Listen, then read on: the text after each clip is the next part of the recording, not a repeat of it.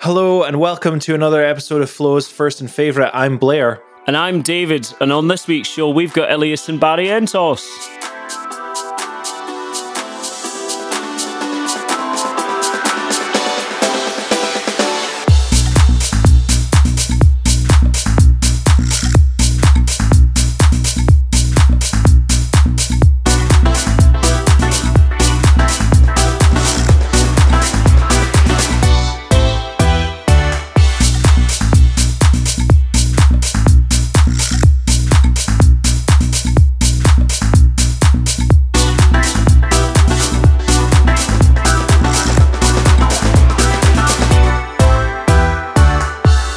and Barrientos, welcome to Flow's First and Favourite. How are we both?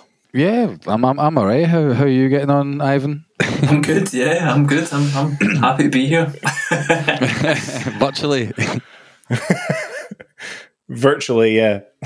so the usual question we always start with is, uh, what was your first club experience?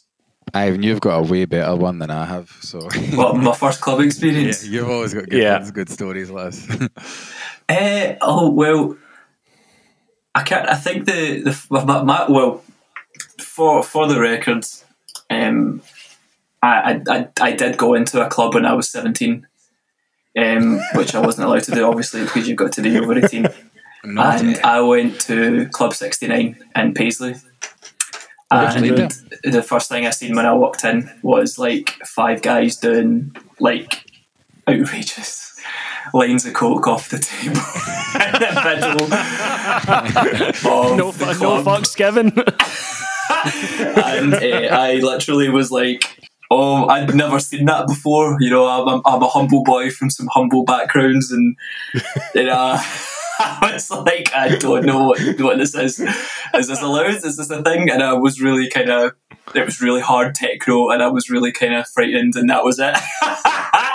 and then uh, the next time, I think I just went to, I can't remember where I went next, but that was pretty much my first clubbing experience. But I wouldn't say that was the, it was the first time I was at a club not not my first Right. uh, clubbing experience, so I wouldn't put that down as a good one. But uh, I would say my first good clubbing experience was uh, probably going to see Soulwax at Carling Academy for their Halloween party when I was eighteen. Like uh, Nice. that was like just unbelievable, and I guess that, I mean I know it doesn't really count as going to a club, but that was kind of the first one that sticks in my head about like a really really good experience. For me, um, I'm trying to think. Like I was introduced to like a lot of BAM clubs because I was really into hip hop.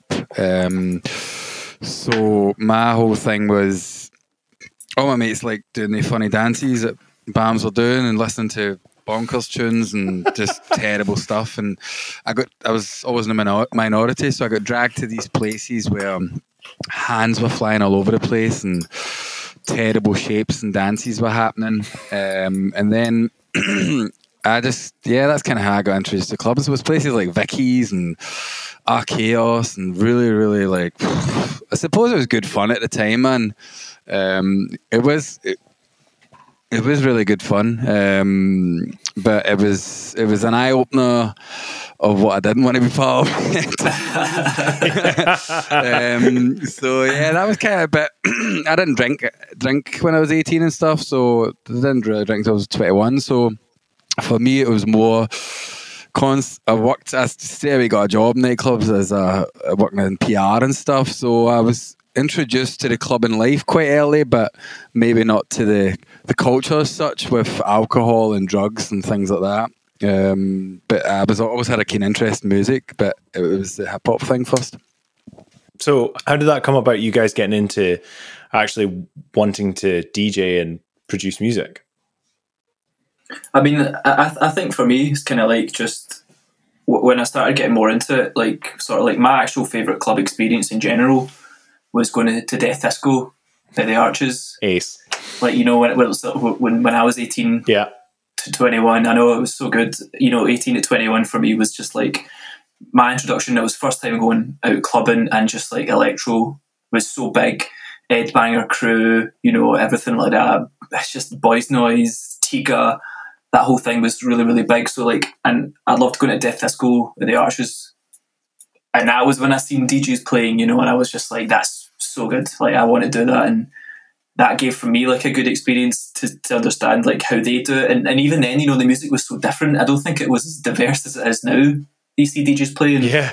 because everyone everyone was just an electro. So that was kind of like I, I really liked that, and also like the ethos of Death Disco, which was it was way ahead of its time because it was uh, you know gay, straight, trans, everything. Like it just it didn't matter. It was just a club for for everyone, and no one gave a shit, and there was never any trouble.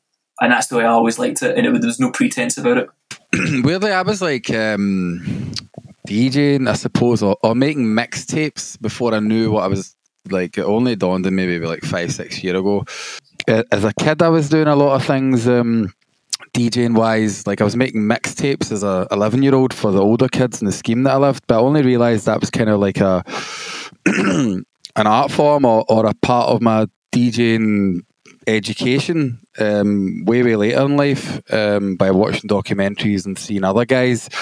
That's kind of how they formed what tracks go with what and stuff. So I was just a young kid, had a ghetto blast in my scheme and older guys would give me CDs to make mixtapes for the cars basically and it was all hip hop based. Um, so if I look back, that was kind of my first um, thing of experiencing or getting involved in music as such and creating like I don't know, maybe not a club environment for it, but it was definitely for people. I was I was putting together mixtapes and and um, and just creating like a, a flow and an environment in the little scheme I grew up in. In regards to clubbing though, I think it was things like mixed business and stuff that was going on the Fridays in the sub club that I would go to a lot that opened my eyes to like what Ivan was speaking about a minute ago, like the electro scene and there was people like fake blood and things like that that were that were massive at the time and you had uh, obviously like the commercial scene was blown up with crookers and stuff that was getting that fidgety sound and that was just everywhere and that was a nice introduction moving from the hip hop side of things into faster paced things um, and I got like an easier UK funky was another thing that just introduced you into a little bit of a faster paced environment for me.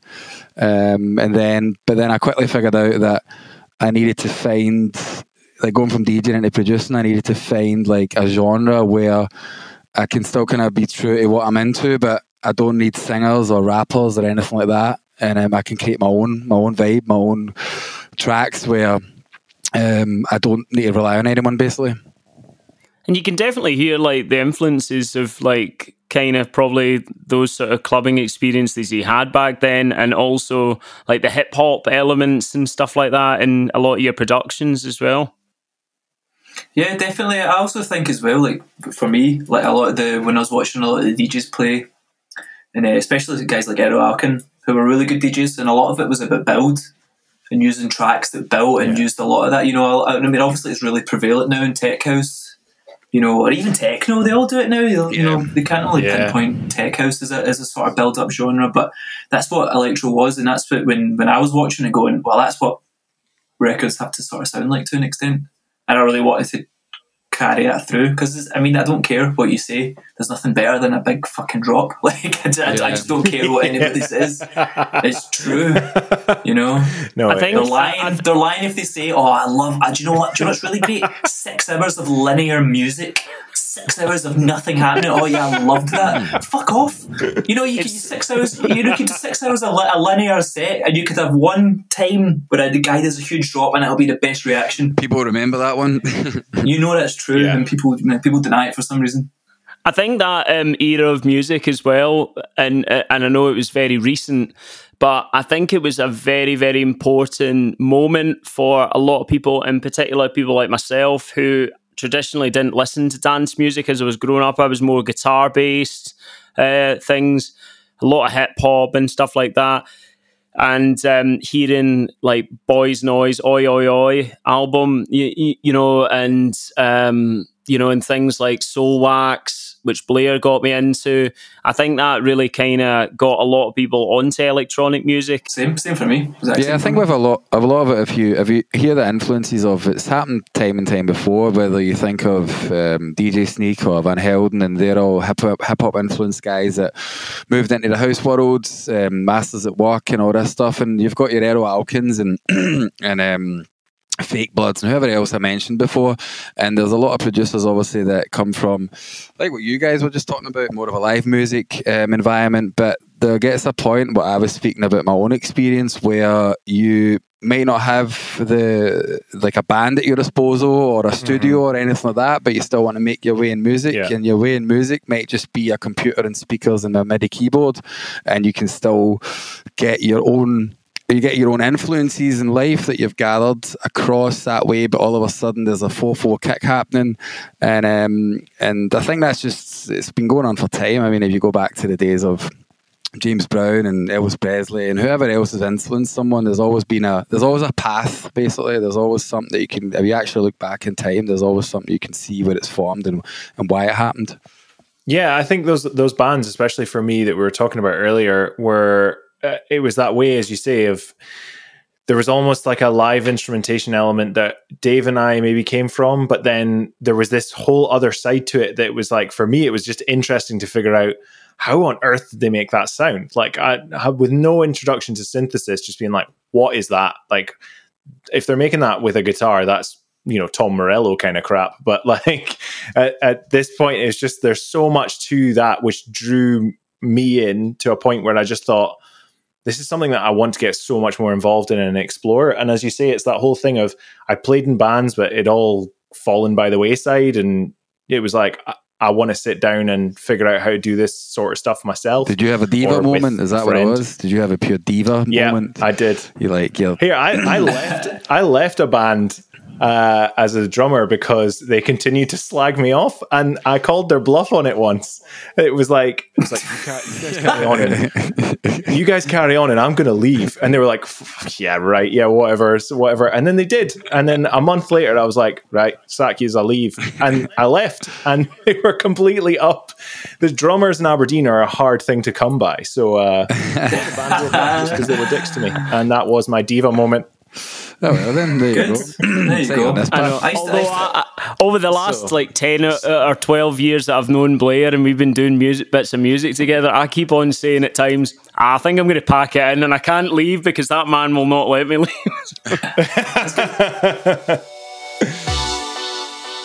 so, um, do you guys remember what your first release was? We're talking about uh, that today, actually.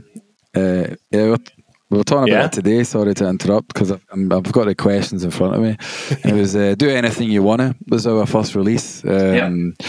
and we were talking about that because we're currently working on a record with kind of soulful R and B vocals, and we have we have been uh, visiting that route again, which we've ignored for quite a long time actually. And "Do Anything yeah. You Wanna" was the first record where because again, because I come from the R and B and hip hop background, when I met Ivan, aka Barrientos, um, I gave him a bunch of um, acapellas, like just R and B ones that I had sitting about, and it was actually really refreshing at the time because he.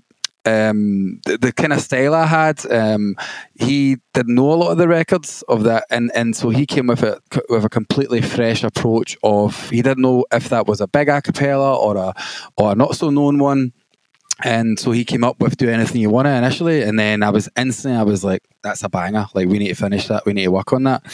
And um, it was only the second track we'd ever written because we yep. we worked together uh, in the December, I think it was. It was also weird because and we weren't necessarily into that kind of style or sound. It was we were no. really into deep things, like like very yeah. moody, vibey, housey things, and um, we, we were totally in a different style, but just I think it was maybe just this a cappella that started the notion for Ivan to write a club track and go into that direction, yeah. and um, and it just grew arms and legs. Like we hardly even knew each other, and all of a sudden, yeah. we all of a sudden uh, that record was record of the week and 1Xtra, and and we were going on Scream Show on Radio One. We were getting interviewed, and it's funny and because all the all the hip hop heads loved it because of the the hip hop R and B sample that was in it. So like 1Xtra was all over it. MistaJam loved it. Uh, Sarah Jane Crawford when she was still presenting on Radio One, yeah. she was mad for it, and everyone was like, "Oh, I love what a great use of the sample!" And it was, yeah, it, it got more plays on 1Xtra, I think, than anything than anything yeah, else, which was really good. um, but I just like that was a, that was a good example of um, just a track that sort of was kind of just there was no promo really behind it. It was just it just grew. I mean, I hate to use this term organic yeah. because it's a real fucking wank term, but it it did it didn't it, Dallas? It just grew really naturally. no, we didn't pay anyone to promo it. You know. Kev released it on Glasgow Underground, and it just used these promo list contacts, and it just it, it just went from there quite naturally, which was which was really nice. It was it was a good buzz, and like the, the only the only bad thing about you know coming in with like a bang is that you drop pretty heavily. You know, you're always chasing the hype, and you you you you end up dipping for a bit. You know, so that's something you need to, you need to read. Did you find though that sort of initial hype on the radio really kind of helped propel you both to ultimately where you are just now? You know, just in terms of kind of worldwide acknowledgement. Uh, yes and no. I think I think longevity in the game gets you to where Yeah. we are now more than anything. I, I believe. Don't get me wrong. Like you get a, a, someone that comes in at the scene and bursts in, it's great, and it looks everything looks really rosy from the outside. But the reality is, I was still doing my PhD, and Ellis was still working clubs. You know, so like we didn't we didn't go from like oh I had to you could quit a job and tour the world. It, it just you just sort of were the exact same person except your record had been played globally. but you're just sitting there like I don't. You could walk by someone on the street and they might be listening to the song on their headphones and they wouldn't even know it was me because they didn't know what we looked like. You know, Yeah. we, we were still nobody. You touched. Yeah. I, I haven't touched up on it there, like um, in regards to like the the quick hype, and then you have to chase it. And for us, it was a complete new experience of the industry of music as well. Like we, because everyone assumes at that point. I don't know what it's like now, but the minute you've got like a decent or big record, like agents, managements, and gigs follow, but it really isn't like that. Like I was walking in the club scene, and, and people were patting me on the back, thinking I'm retiring from the club scene. I'm going to go on this, going on this world, going on this world tour, and I was driving a hundred pound Renault Clio car, and people were looking at me, "Why the fuck are you driving that car?" Do you know what I mean? It's like that's, that's, that's kind of reactions. Of, With Ferrari seats and inside. yeah, yeah, it was like that was that was the reactions you were getting, and and um, but it it it taught you a little bit about like again longevity. Like we we were this we're in this for a long haul, and you get a, you learn a lot from it because. th- Then chasing the next record and the next record to be as big or get as much attention, or it's quite a difficult process because you're dealing with your own mental state constantly as well. Because eventually, if the next record isn't as big, then that deflates you a little bit. So there was a lot to learn of that in that time. This bit- So that was, and again, we hardly knew each other, so we didn't really even know each other's moods and stuff like that. Do you know what I mean? So hmm. there was a, there was a lot to take from it at the time. And we weren't even officially a duo as such. We were just we were just two separate producers that that were just collabing. It wasn't like we had set out and we said, okay, right, we're a duo and we're gonna do you know all these records and, and go from there. We just sort of it was just it was just that's what I actually liked about it because we were just writing records. It wasn't because we wanted to be big. We just wrote records because someone said you guys should work together and we did and that was it. Like it's it's really there's no formula or, or complexity to it. It was as simple as we were two guys who really liked production. Either one of us had better strengths than the other, and it complemented each other, and that was it. Simple. Boom. Um, uh, and, and I know a very, very difficult question. Um, uh, what would you say your favourite release is thus far? Uh, for me, it's t- uh, taken over hundred percent.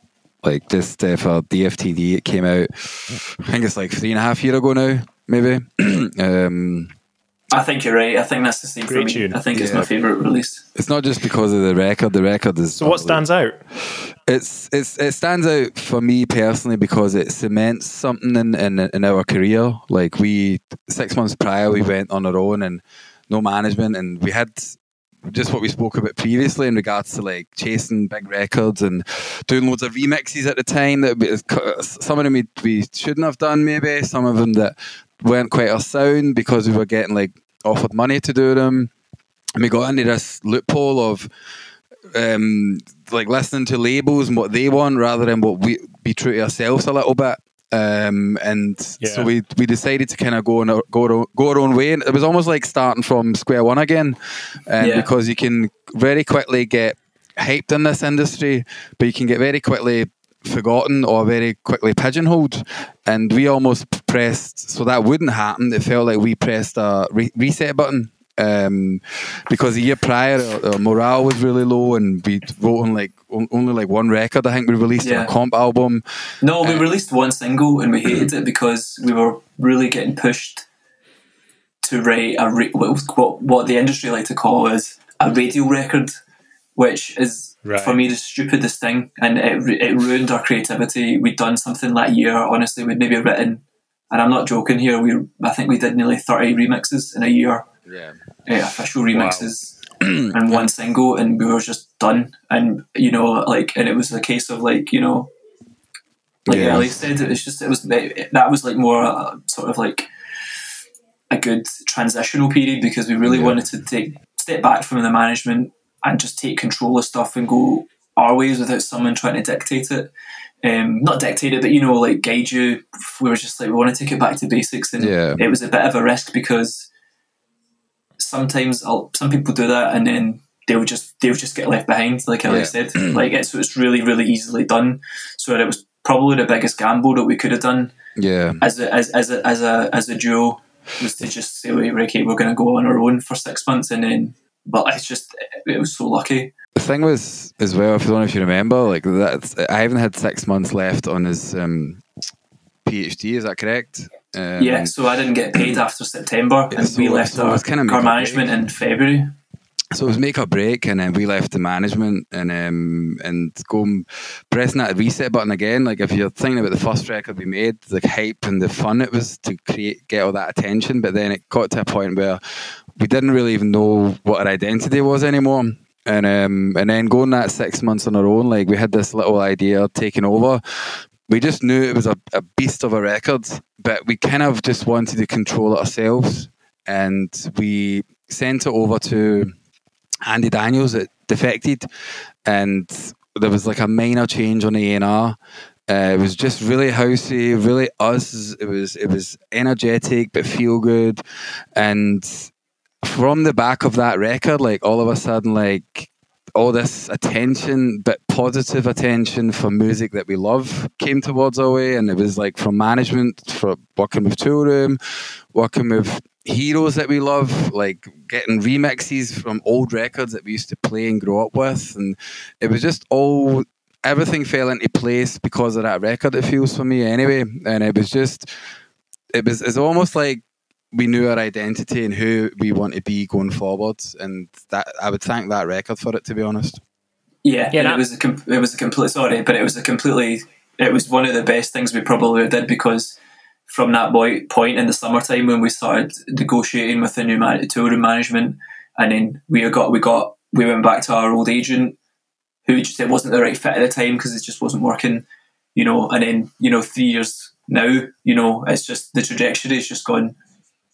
Like unimaginably so, because I, I I didn't ever really think it would go as well as it did, to be honest. But um, and it's you know, also the that- first record playing out. Like it's the first record really playing out with that people sang back to you to us and and like hands in the air moments and the like the goosebumps and all that sort of stuff. It was the first record with that vocal in the drop that just goes bang, and it's almost like we know who we were. We know who we are.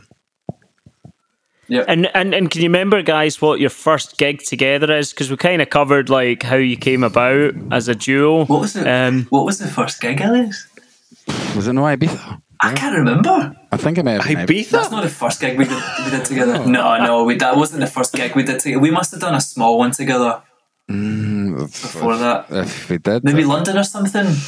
Oh yeah, for Jamie, yeah, yeah, for Jamie Ferguson, yeah. yeah Just that say was one. Ibiza for the track. No. yeah, private jet each. oh no, you're right, Elias. The first gig we ever did together was in London at Queen of Hoxton. You got your USB stolen. Yeah, I got my USB stolen straight out of the, the deck. Still looking for them. I know who did it as well. I've got four USBs Naughty, sitting naughty. right here. I do. No, I know he denied it, but I know I know it was him. But, um, No, I'm not naming names. no, no. He's not in the music industry right. anymore, That's fine. anyways. It's okay. I don't look at him or her now. oh, thank you, thank you very much. I was a random on that gig. It was, and we were advertised as Barry Entos and Elias, or And back to Elias- no, back, I- with, uh, back to back and Elias, or something like that. Barry Entos back to back Elias. That was how it was advertised. Nah, so that was the very first gig in, in London. It was. I can't even mind the name of the club. Uh, Queen of Hoxton's Queen of an Hoxton- awesome Queen of. Hoxton. That, Queen that's Hoxton? that's the one, isn't it? With a couple of floors. It's got like Yeah. a bar, and then it's got like a basement area where the club sort of thing is. I think. I think it's got I a- think actually we played it on the top. Yeah, played top, top, yeah. It was good fun, but I wouldn't say like uh, yeah, it's, it's nowhere near any like I don't know. It doesn't the, the way we were speaking about the record there before taking over. I don't really think about that gig the same way. So well, let's well, let's move on to a gig that you feel that way about. What's what's been you some what has been your favorite gig as Illyus? Oh, I know mine straight off the bat. But do I you, wonder if it's the same. you go first then. Medellin, Colombia. Oh yeah, you love that place, don't you? Yeah, I was like, you know what, like um, I've been performing music pretty much all my life. You know, even when I was like as, as, as young as six or seven, playing piano in front of you know the school, and I never, I rarely get nerves, like very, very rarely. But and Ellis will testify, like I've never been as nervous. I don't know what it was about this gig, but it was super. Remember Ellis? I was Yeah. like, I was really nervous because he actually looked at me and went. Have a fucking beer. What's wrong with you? And I was like, I don't know what it was. It Like, didn't look like he was enjoy- it didn't look like he was enjoying himself. Like, and I was, I was like larger than life. I was just buzzing off the energy completely. I was, I But was you know, it was just it was a sold out. Mm. You know, it's- you know, it was six hundred people crammed, pretty much sold out show. You, the booth was like you're here, and the first person is direct, honestly, an arm's length in front of you. and you could play anything. Like you Anything, anything, anything I just- went down. I don't know what it was. I, th- I think it's because I just the energy in the club was just like so. It was just so electric when we got in, and we stepped on the decks. It just ramped up a little level, and I just I don't know. I, I just got a pure pang of nerve for the first ten minutes, and I was really just pure like I don't know. I'm pure like I don't know. I've just never had that before, and it was one of the best shows that we did because we just had the dance floor for three hours straight, right till the end. Yeah, Like the people just thought, "Ah, I don't want this to finish at all. And you know, we spent probably close to an hour speaking to people after the show. yeah. Trying to get us into the jungle. Trying to get us into the jungle to go after pies. No, thank you.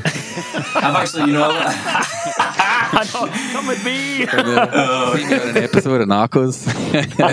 but that, that for me was it was just incredible. Like you know, it was it was one of the best shows ever. Like uh, and that'll always stick with me. Like no, if it if it all ended tomorrow, no no no like for, no music again for the or gigs whatever. Like I would be I would be satisfied you know, with that in my memory. Uh, I'm trying to think. Like I, I- I'm because I can't pick that one because that was unbelievable.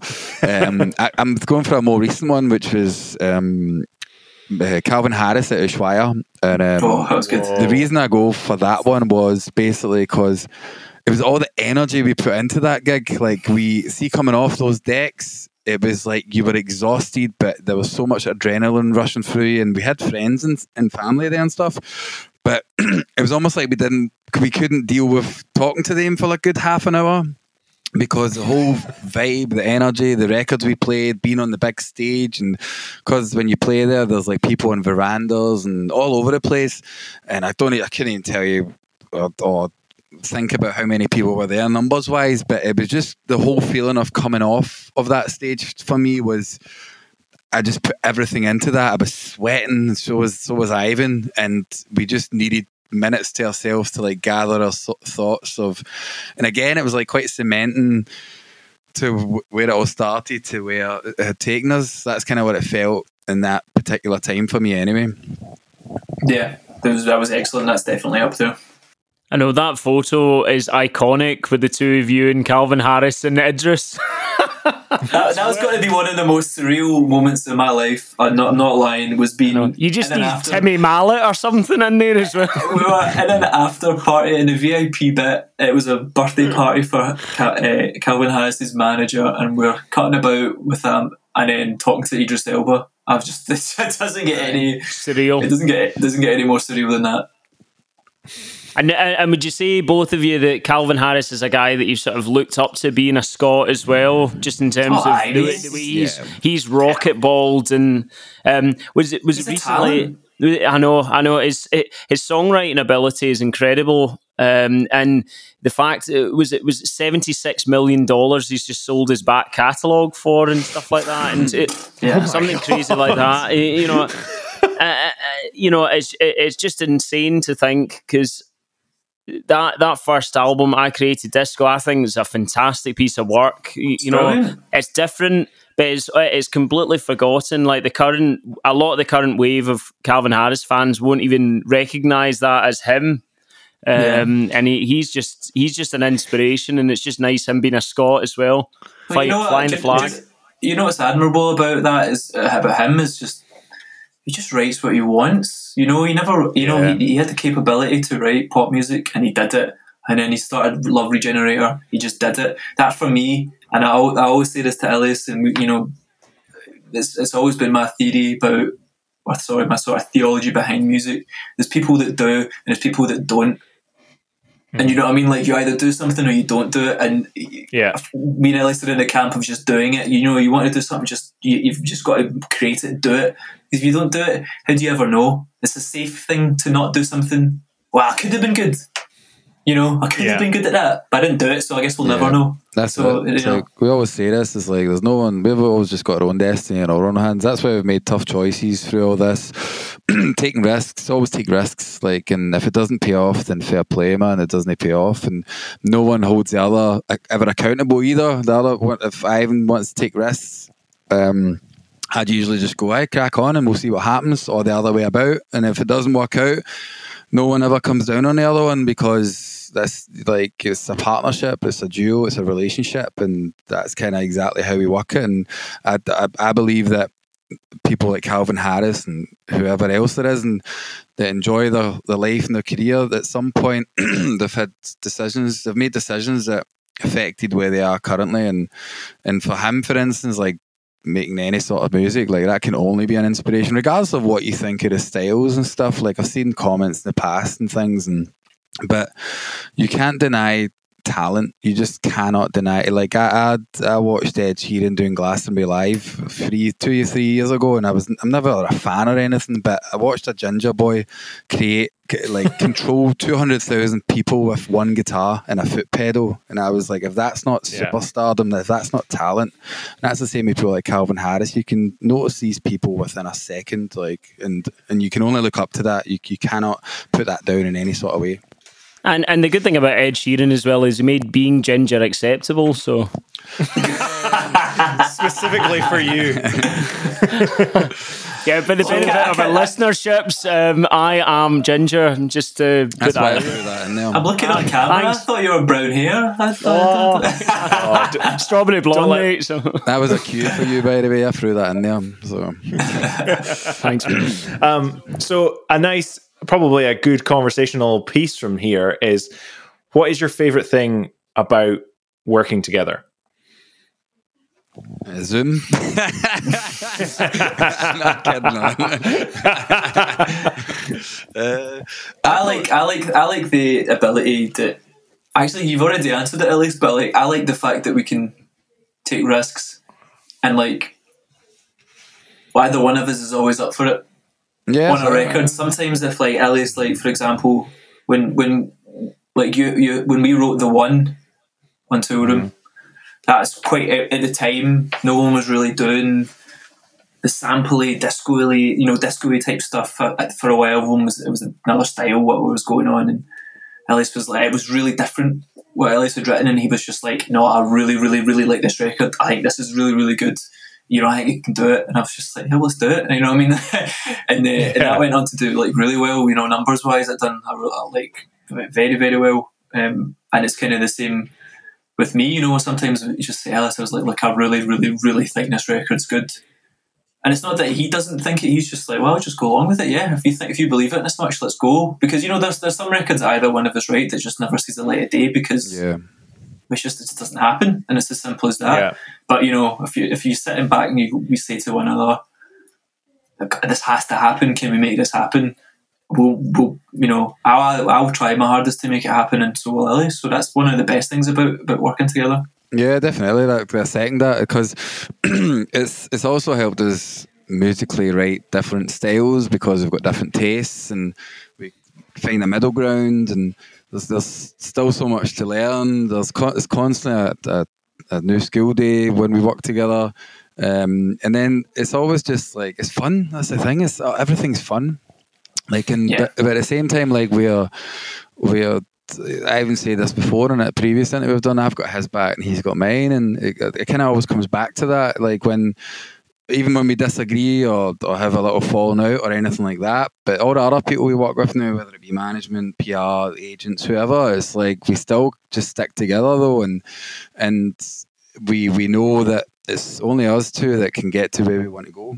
And so that's kind of that, that's probably the best thing about it. It's like you really know someone's there for you, and um, and if you want to do something creative creatively, um, the other tinkers with it a little bit, and most of the time the other comes back with what you started, and, and then you go like, "Fucking hell, man! You just gelled that together, and that's exactly why we're a duo, and that's exactly why fucking this is happening because."